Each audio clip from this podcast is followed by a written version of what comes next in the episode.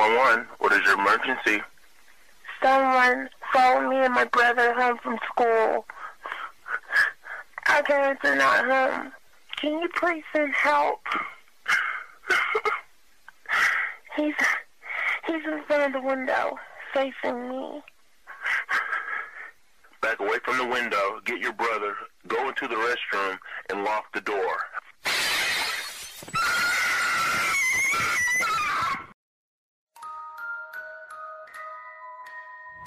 Hai, aku Aya. Malam ini aku akan membacakan dari pendengar Your Secret Friends podcast dari Wulan Ningsih. Dan inilah kisah misteri. Dulu, tahun 2017, aku memutuskan untuk menikah dan ikut sama suami pindah ke Jakarta selama tujuh bulan. Kemudian aku balik ke kota asalku tanpa suamiku karena urusan pekerjaan. Aku pulang ke rumah orang tuaku dan tidur di kamar mamaku dengan keponakanku. Sebenarnya ada kamar kosong, letaknya ada di lantai dua dan satu-satunya kamar di atas karena berada di paling belakang. Kamar itu dulunya milik kakak perempuan aku, dan sekarang nggak dipakai lagi dalam waktu yang cukup lama.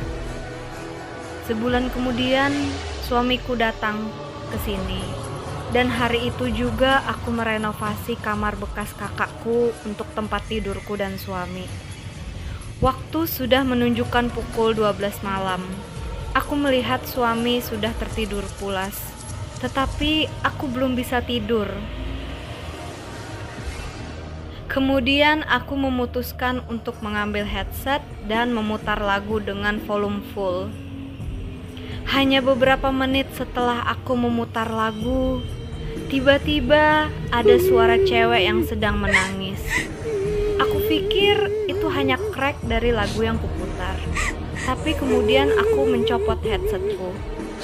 Aku memfokuskan suara cewek yang menangis ini dari mana dan aku sayup-sayup mendengar suara dia nangis secara halus dan terasa jauh, namun sangat jelas didengar.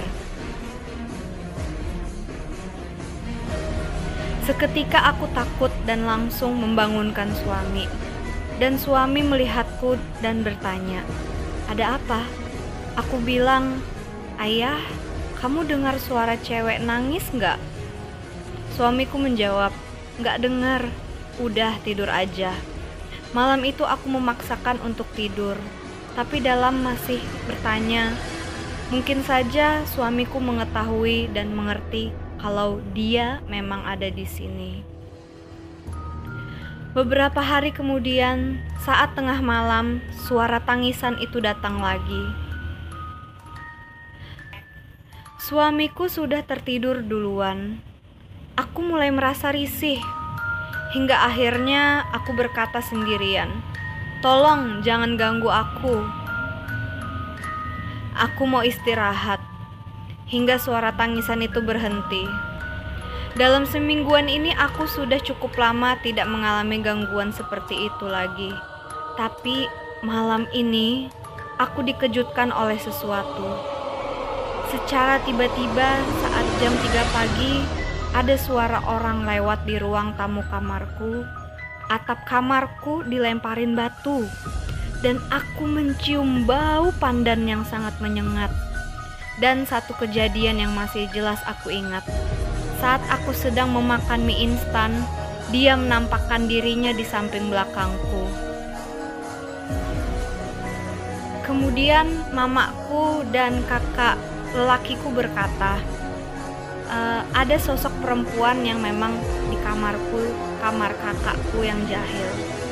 Dia penunggu pohon beringin yang jaraknya nggak jauh dari kamar kakakku. Dan dia ternyata suka main ke kamar kakakku juga. Dulunya pada saat kakakku masih tidur di kamarnya, pernah disamperin kuntilanak merah